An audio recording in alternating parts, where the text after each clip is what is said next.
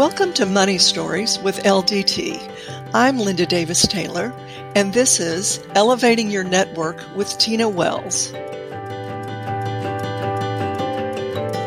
I think that there really are um, some nuances that are important to recognize when we talk about women of color in, in the space of entrepreneurship. You know, for example, the average woman of color is doing an additional 30 hours of caregiving um, on top of a full time job.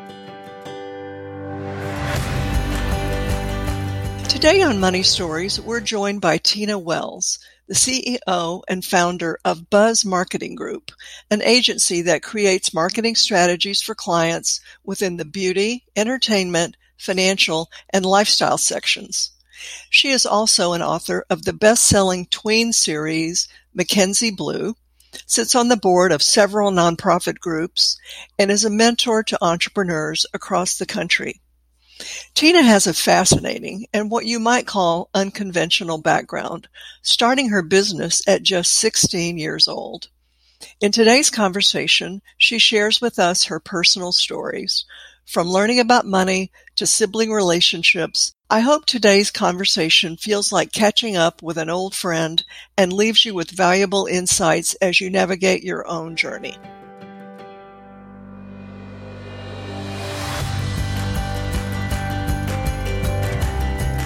Tina Wells, welcome to today's Money Stories conversation. There are so many things that we can talk about. Um, I know our listeners are going to be so thrilled to have your perspective. We have with us today Tina Wells, who is a true dynamo uh, in getting to know her, an amazing entrepreneur I would say she's creative and connected. And among the many things that she is involved with, she's the CEO and founder of Buzz Marketing Group, which is an agency um, that's involved in marketing strategies for, with so many people that I know that she's had the opportunity to speak with literally thousands of people. And we want to draw her in today for our conversations about money stories. But Tina, before we talk about all of your work with the outside world, we'd love to open the conversation really with talking about your own personal money story, because I know you'll agree that we all have one. And to get that started, um, I'm really interested if you could share how you might have learned about money when at, at, a younger age. For example, did your parents talk to you about personal finance? If they did, what did they talk about? And if they didn't, how did you learn? Uh, sure. So I am the oldest of six children. I, I grew up in southern New Jersey, but um, I was born in Lancaster, Pennsylvania. And so four out of six of us were born there. Um, and that's where my dad is from. And so one of my early memories of both money and I think abundance was, and we had a farmer who would come to our home once a week and bring us the fresh food. And I just remember thinking, this is so great. We have this wonderful abundance of things. And then I, I remember it's probably four or five. My sister and I were playing around and we found, I was thinking about this the other day. We found like a hundred quarters. It was something so crazy that we'd found this like buried treasure. But you know, I think I remember growing up in a place that had a lot of abundance and being one of six. I think you might think we would have a mentality of there's not enough, but that's just not the way we were raised. I think we were pretty fortunate to be raised in the 80s and 90s. I think the cost of living um, was a lot cheaper. And, and, you know, my parents worked really hard. Uh, my dad worked at Lockheed Martin.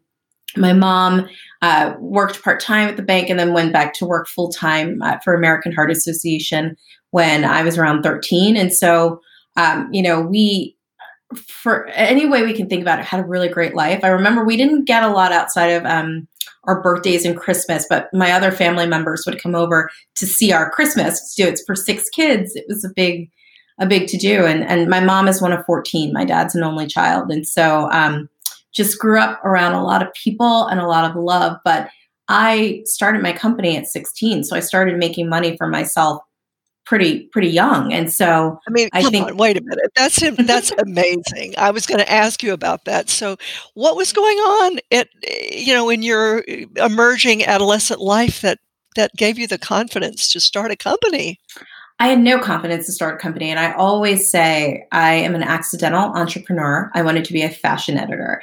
And at 15, I, I, read an ad in the back of 17 magazine and I applied for a job with a newspaper for girls called the New Girl Times out of New York. And so I, I got a job there as a product review editor. And so I would get to write about products. And then I started sampling the product. I'd sample a product, write about it.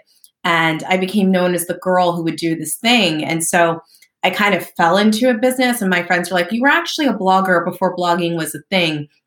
And so I, I didn't have this like business plan and idea. I just really loved pop culture and products. And I still, you know, 20, almost 24 years later, love products and pop culture and really built my career in CPG. And so it was, it was very accidental. And then, you know, when I was a freshman at Hood College in Frederick, Maryland, I met a professor and and and went to see her during office hours. One of my professors and said, "I've been doing this thing.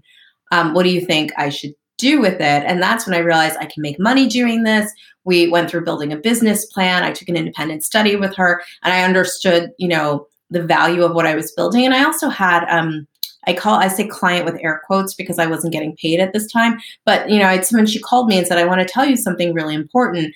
You know, I just paid someone twenty five thousand uh, for market research, and what you and your friends did was ten times better. You have a business in market research. You need to figure it out. So that was actually the first time I started to understand that. That was when you were still in college? I was 18 years old. Okay. Yeah. So. so. let's go, if we could go back to that 16, that period. how did you actually even, I mean, to, I think it's pretty amazing that you would know that you wanted to start a business. So your dad was in a corporate job, your mom was working for a nonprofit. Is mm-hmm. that right? Yeah. And my dad was actually also a pastor at that time. So, you know, I, but my mom has eight older brothers, and all eight of her brothers were all entrepreneurial in some way. Okay, okay. So you had some examples in all this amazing group of fantastically warm and interesting and lively people, and you saw somebody does this. That's what they do. So that was a family message about business. Yeah, and I think because um, you know, my dad, I always joke my dad was like the best motivational speaker you could ever have, but my mom always told me how to get things done. So when I wanted to learn how to write a letter, my mom taught me, and that's what she did in her career. So she taught me how to write a letter. When I needed things faxed, my mom would like fax them for me from work. And so she really helped me with like, she, my mom took me to the county store in Camden County, New Jersey at the mall to register my business, you know, when I was a teenager. And so uh, my parents were both really, really helpful, but I, I think both they were both within corporations and not, you know, mm-hmm. entrepreneurial, I would say, per se. Yes, as, as challenging as that is, it's a different mindset. Would you agree that if you're going to be the one having the vision and taking it forward, that's that's a different mindset. I agree. And also, we have to remember, I started, so this was 1996. There was no Mark Zuckerberg yet, right? So we didn't really have a model for what young entrepreneurship looked like and that it should be celebrated. And people actually would say things to my parents. You know, I was valedictorian. like, she's so smart. She could be a lawyer. You know, so there, there was there was this idea that no one really knew what I was doing. It wasn't that big of a thing that my parents were allowing me to kind of live in a dream world instead of being a doctor or a lawyer. And so you know, I give them a lot of credit for for letting all six of us kind of pursue our passion and figure it out. You know, I don't I don't think for any of the six of us we thought I have to get a job that makes money to do this. We all just kind of found our path, and, and my siblings are all very very successful people. Um, but we all got to pursue the thing that we liked. What were some of the money challenges that you faced when you were starting the company? So here's what I say when you start a business at 16, you live at home and your office. So we had a, an office in our home, and my siblings, um, they joke that that just became my office. It was the family office, but it became my office. Our parents had a separate phone line for us, um, which kind of became my work phone line, right? So I had a fully subsidized business experience. You co-opted resources. I did. no, my my siblings definitely call me a benevolent dictator. So I, you know, I took it away from them. Um, and then when I was in college, again, I, I, went to Hood College, which used to be a women's college in Frederick, Maryland. We had our own phones, right? Our own, each of us had our own phone in the room. Um, and then we first time I had to get a computer in my room. So I also it wasn't like I needed a co-working space, right? And and so I and then by the time I was 18, I was making money. So I often say, um, I don't know that I could have done this if I graduated college and then needed to make this a thing, right? By the time I graduated, I'd had six years of business and I had huge clients like Johnson and Johnson and Chrysler and Verizon Wireless. I mean, my senior year of college, I'd done a six-figure research project for Verizon. So I I didn't have necessarily those challenges, but I will say where I was challenged is I didn't get to have the like fun all nighter at college. I was incredibly scheduled. You know, I played varsity field hockey, I was an editor at the paper. So I got to have um, those experiences, but I just didn't have a lot of time for hanging out, you know, and I wish I had had some of that. You know, my semester abroad, I, I did a semester away and went to Chicago. So I didn't get to go live in Paris for six. You know, I would have loved to have had those type of experiences, but I was already um, pretty clear on the path. And so I, I think I look back and think about how fortunate I am that the professors who coached me, if I had to pay them as consultants, I never would have been able to afford that. And so it, it just happened to be I was at the right place at the right time. And I always tell people start as young as you can because I don't know if I had started at 30 or 35, if the business would have grown the way it did because I didn't have anything at stake. You know, I knew if everything just didn't go well, I go back home to mom and dad. That, that's a very different story for me now. I'm about to turn 40. So, I think th- about things differently. You didn't you didn't perceive it as a as a as perhaps as big of a financial risk at that time because there was so you were still growing up, if you will, and there were so many other things going on. Let me ask you: Do you think that given you were you were really hands on getting your own uh, financial education, do you think there is a role for colleges or even high schools in teaching any money skills in a more in a more um, you know specific way Absolutely. I think that I wish I had understood more at a younger age about what I was doing, what I was creating, how to charge. But not even that. I think one of the biggest issues I suffered with as an entrepreneur was understanding what I needed to put aside for myself, right? I started exactly so yeah. young and I just invested so much into the business. I remember I, I was 12 years into my business before I bought a home. You know, I was just, I just didn't understand when should I start taking care of myself versus when I needed to reinvest in the business. And so I really wish, I think you need that financial education as young as possible. You know, my niece who's 10 understands how to make money, the value of money, what's her money, what savings looks like. She's very fluid, but I also feel like the influencers for her generation talk a lot more about money. You do, you do think so? I do think so. So, do your conversations? You're a huge, you know, you have a huge network, and talk about an influencer. Do those? Do you have opportunities to be a mentor in that way in any of your conversations talking about money? I think what I found um, at this life stage is a lot of friendship. I think a lot of friends, like I'll tell you one um, right. conversation that's popping up for us right now is around budgeting for um, healthcare for our parents, right? For for wow. additional needs. You know, many of us are getting into that life stage where our parents are boomers who have been right. incredibly healthy and they're living longer. And what does that look like for us? What long term? We're doing a lot of um, talking a lot about long term healthcare plans and what that. And do we need to start paying into certain funds now so that as our parents age, we can take care of them in a way that fully supports how they want to be taken care of. So you feel almost a double responsibility, your generation, yourselves, and also looking up to my generation. Yeah. We appreciate that, but that seems like a lot.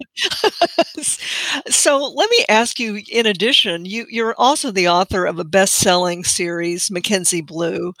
Um, so on top of everything else, you you mentioned learning how to write early. Now you're writing for this young audience what are you trying to what are you trying to write to them about? What are you trying to teach them? Uh, you know i when i was um would say my teen early tween year uh, sorry my tween early teen years i would read a book a day in the summer. And i was not reading anything that was like earth shattering i was reading fear street and Sweet Valley Twins and Sweet Valley High every single day. And we would, my dad would always take us to the library and I would check out as many books as I could. And we go right back the next week and I give them all back and get, you know, five more books. And I felt like when, when I started writing Mackenzie, it was when Gossip Girl was really big. Mm-hmm. And I think that's fine, right? I think that the whole world of Gossip Girl is great, but I was 28 years old or 27 years old. I had already experienced high school. My high school experience, and I went to private school, was nothing like that. I could separate reality from fantasy, but I, you know, as a 10 year old, when you're looking at that and, and thinking that might be what reality should be, that's not always great. And I thought, okay, can I write about a girl who is a, a tween? So she's going through the same life stage, but she's making smart decisions. And yeah, she might, you know, make mistakes as we all do. But I wanted to create this interesting character. And so I started writing about Mackenzie and then developed her whole world and her friends. And, uh, you know, I'm just so happy that girls and, and boys have really connected with her. And, and what's so great is that was, goodness, almost 14 years ago, I started working on it. And, and just in January, all the books were released um, as audibles. And I'm, I'm working on a major reboot for the series right now. And so it feels great to know something I did that long ago is still relevant and that, you know, girls are still connecting with her as a character and connecting with the books. And so uh, it's, and it's just a fun creative outlet for me, right? It's not really, any agenda, but I think of, as myself as a marketer, we know that there's an art to marketing and there's a science. And uh, Mackenzie for me is just kind of a pure art. And yes, there was some science that informed it. I really think about the values that matter to girls. I think about the things that are interesting, uh, what they aspire to be. But then I just come up with these ideas um, from just a really fun place. You know, like I'm exploring uh, a sixth book right now, and I have a couple ideas.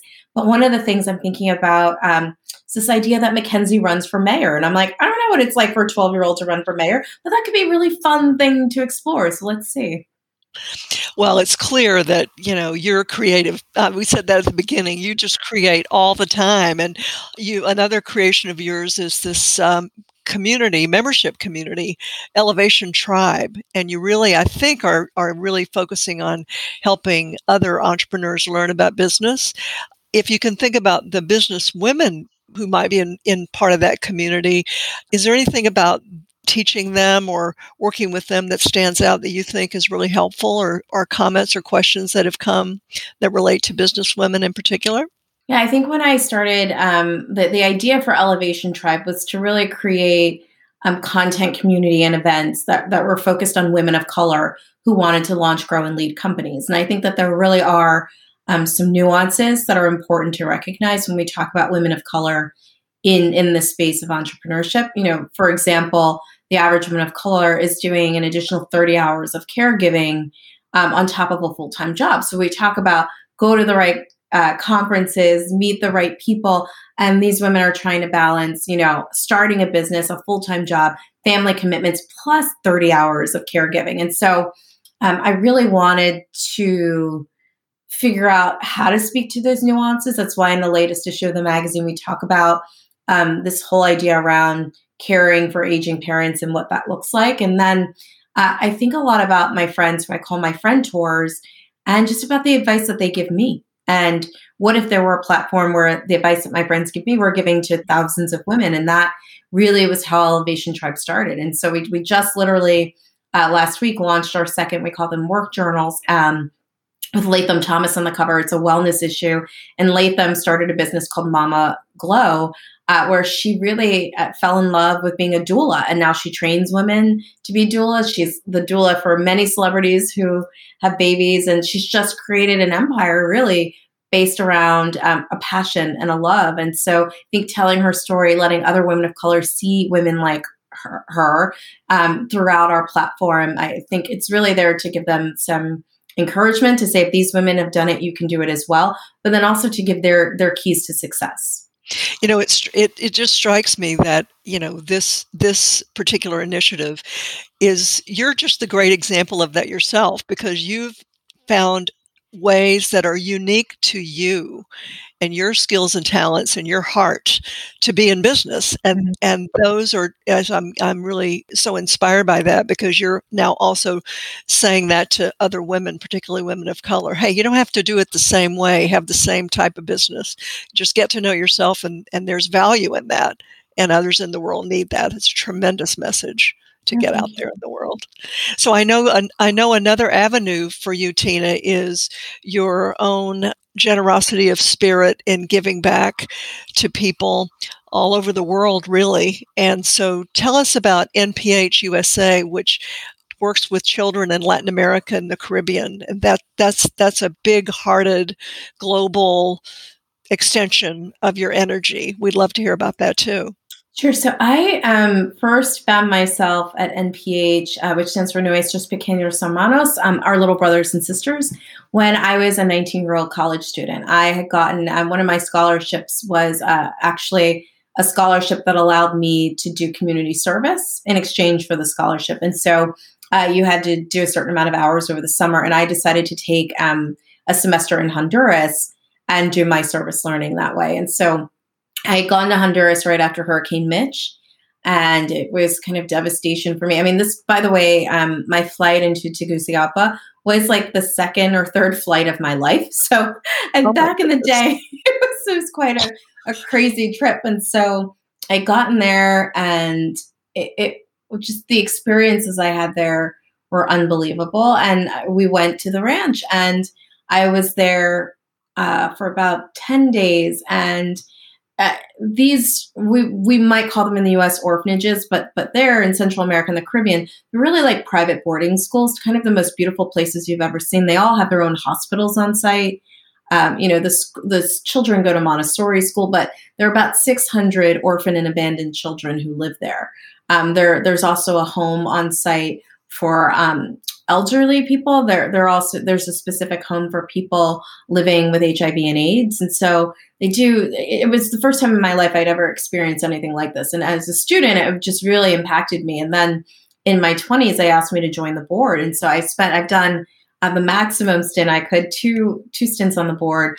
Um, and there there are actually 13 homes throughout Latin America and the Caribbean. We have a um, very well known hospital in Haiti, and you know the work that people do there to support these children. And and and really the idea around building family and what that looks like is is just been unbelievable. And and just remember for me the first time being 19 and and and being an american and and not really understanding um, or having a global view at that time and if i think now to all the global travel i've done since then i've spent you know days in refugee camps in uganda and and and gotten to see the work of you know unhcr the world food program unicef I spent three years on the Global Entrepreneurs Council at the UN Foundation. And so uh, my global work kind of only increased since then, but I, I, really have a special place in my heart for the work that everyone does at NPH to enrich the lives of you know hundreds of orphaned and abandoned children in, in, in those countries. That's so inspiring to hear that. I just wonder if you're through your service on boards and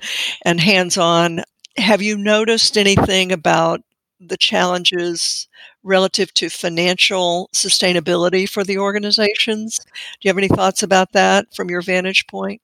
I do. So I joined the board of the Philadelphia Orchestra when I was 27 years old, or maybe I think my first meeting I was 28, and it was the day after Lehman Brothers had gone under. So that just sets the scene of, of where we were. And I was part of the board that took the the orchestra bankrupt, you know, through a bankruptcy, and it's obviously reemerged and it's incredibly vibrant and an important institution. But for my generation, I was obviously the youngest person on that board. Um, the orchestra did not have the same meaning as it did for for some of my colleagues right. who were more seasoned. And I think coming to terms with do we have cell phones in the in the concert hall or do we not have cell phones and a lot of those topics I thought you know younger people and this when i joined that board that's when we started to see organizations like charity water and pencils of promise who really um, inspired people and, and, to give and not only just to give but to be involved right um, in a totally different way. And so that's what i've noticed the most is that we want to feel um, that these these causes become they're almost an extension of who we are right? We don't just want to write a check. We want to feel totally involved. And i just think the causes um, for which we want to be totally involved have really changed based on generation. I would also say, say to my colleagues on the board all the time, you know, I grew up, I went to a, like a, a, classically Latin school. I took Latin. I had um, music education. We learned to read music. So I had that from the time I was probably 12 years old. It put a, it made that so important to me. And, and if we're taking music education out of schools, how do we then expect that those are going to be the people who are going to be the patrons of the orchestra as they age. And, and, and so the role and the relevancy is really changing. And then I think when you look at what we have access to because of technology, that we can see um, you know things that are happening in Africa and Asia and other parts of the world, even in our own country, we we can say, hey, the Flint, you know, the water crisis. That's something I'm really passionate about.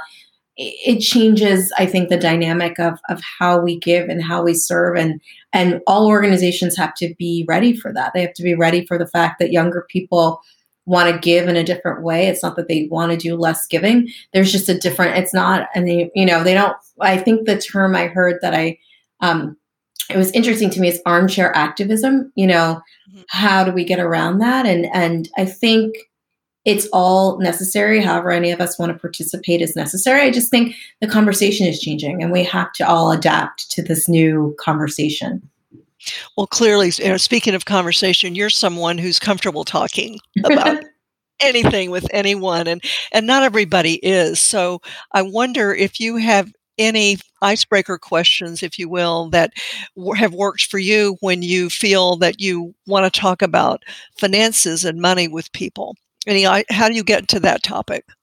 I do think that it's interesting. I feel like I, have been making money since I was a kid, and it sometimes is um, an uncomfortable conversation. I think as I've gotten older, what I realize is it's a necessary conversation, and we the more we talk about it, the more normal it becomes. Um, and like I just started having a conversation where I like I, I had a concierge doctor for a long time, and I talked to a friend yesterday. Like, okay, now I have like I'm actually going, not just paying my insurance premium, but I'm going to the doctor. What do these things mean? I don't really know, you know. And I I just feel totally fine to ask that. But I think um, you have women like Alexa Von Tobel who have made the idea of women talking about money um, something that is really attainable, and I think it is just something, you know, I'll say, what's the last thing you bought that really excited you? Or, or like, I'll tell you one thing that my friends and I are talking about. And it's, it's not necessarily about money, but it's about sustainability. We're talking about doing rent the runway, like, right, why we are renting more clothes and buying. It's good for the environment, but also it saves a lot of money. And so um, I think now that you see the conversation of money really um, almost becoming a fashion conversation too. Uh-huh. Um, I think you find that it's just finding a, a point of entry that feels um, comfortable. I think it's the com- right that that the the guy in the suit is like, and then we always have the financial planners who are like, I want to talk to you about this, but I think for me, it's just finding there's so much content that exists, and, and there are so many platforms now that feel um, more comfortable and more attainable that I think that it's an easier conversation, but I don't think it was that easy of a conversation five years ago just felt like a different language and now yeah. and now it, you're with that great example of fashion it's it's feeling more relatable because it's yeah. it's something you know bringing it into our lives well tina just so many great uh, ideas and inspiring comments for you today i wonder just in closing i know our listeners are going to want to learn even more about you and your work so tell us how to do that how do we learn more about you and, and what you're doing out there mm-hmm. Thank you. Um, you can visit tinawells.com. And um, I also have